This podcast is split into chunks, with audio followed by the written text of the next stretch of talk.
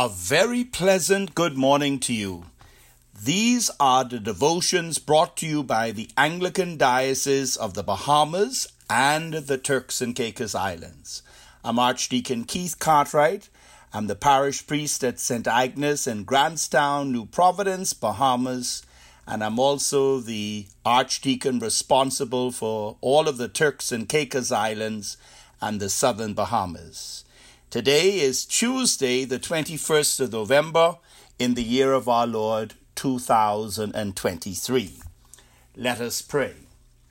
Almighty God, Father of all mercies, we thank Thee for all Thou hast given and for all Thou hast forgiven, for Thy hidden blessings and for those which in our negligence we have passed over for every gift of nature or of grace, for our power of loving, and for all which Thou hast yet in store for us, for everything, whether joy or sorrow, whereby Thou art drawing us to Thyself, through Jesus Christ our Lord, who lives and reigns with you and the Holy Spirit, one God, for ever and ever.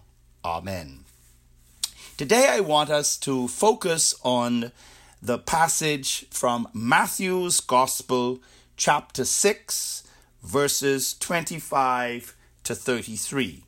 Matthew chapter 6, verses 25 to 33. Jesus said, Therefore I tell you, do not worry about your life, what you will eat, or what you will drink or about your body what you will wear. Is not life more than food, and the body more than clothing? Look at the birds of the air. They neither sow nor reap, nor gather into barns, and yet your heavenly Father feeds them. Are you not of more value than they? And can any of you, by worrying, add a single hour to your span of life? And why do you worry about clothing? Consider the lilies of the field, how they grow.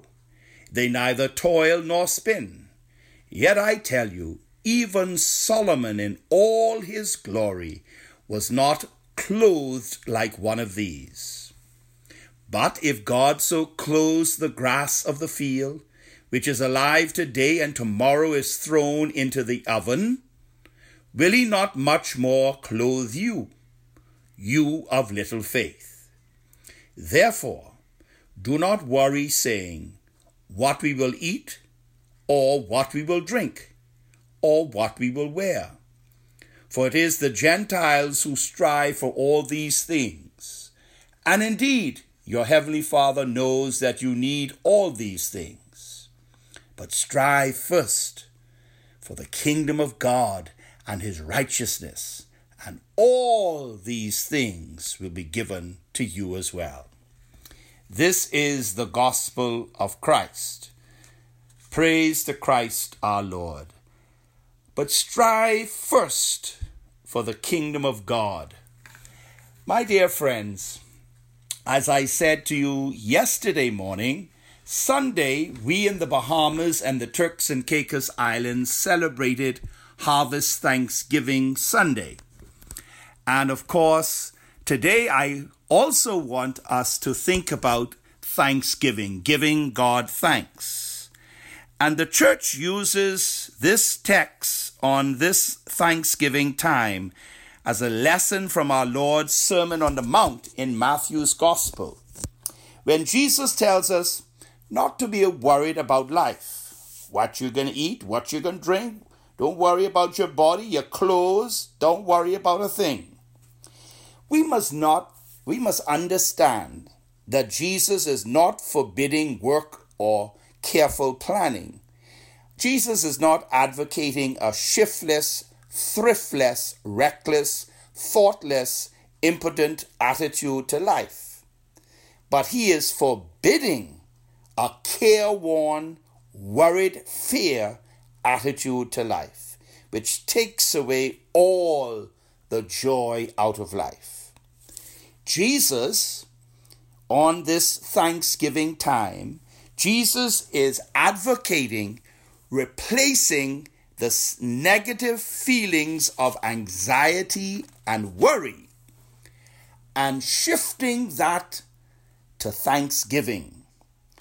Taking out worry, replacing it with thankfulness. Worry, he says, is characteristic of a heathen who does not really believe in God and is not one who knows what God is like. Worry, then, is essentially distrust of God.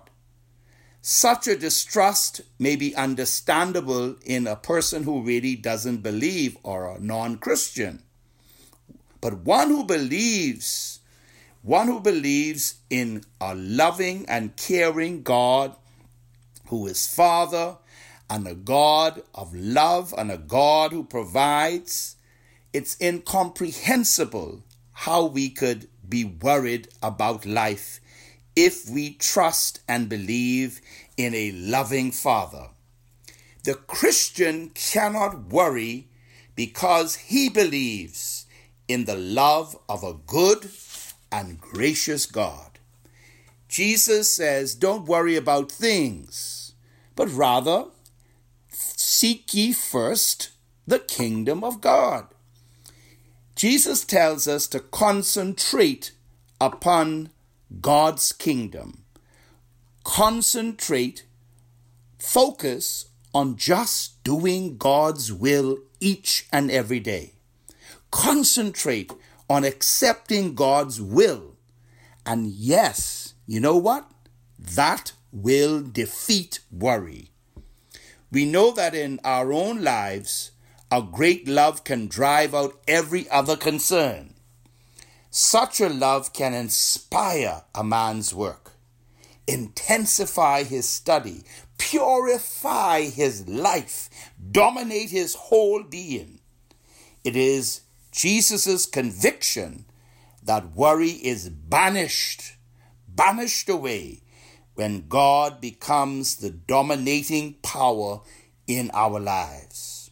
When we think about a God who provides, a God who created us, who made us in his image and likeness, a God who protects us, a God who shares his life with us. On that cross, he gave his life for us. He rose from the dead, gives us victory. When we think about a God who reaches out and touches us so very deeply in our lives, that person and that work and that life of Jesus Christ.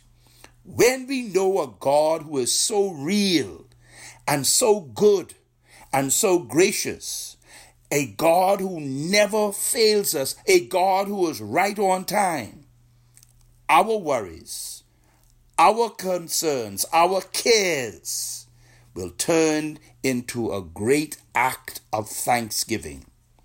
And so the anxieties of this life, all them worries that we got in this life, they must be replaced with a heart of gratitude and praise.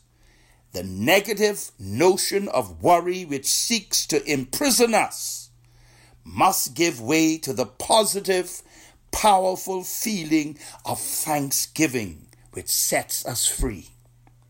And so, yes, as we think about all the many blessings that God has done, as we count them blessings, all right, yes, you may have very little in your bank book right now. Yes, you may have some aches and pains. Yes, you may have some health challenges. But thanks be to God who gives us victory in the end who gives us, who makes sure that every little thing is going to be all right. And so thanksgiving must be a positive response. Thanksgiving must come deep from within us.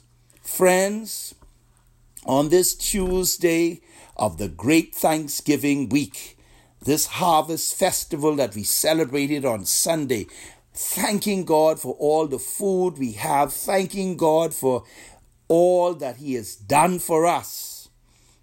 We are such a blessed people, despite all the challenges.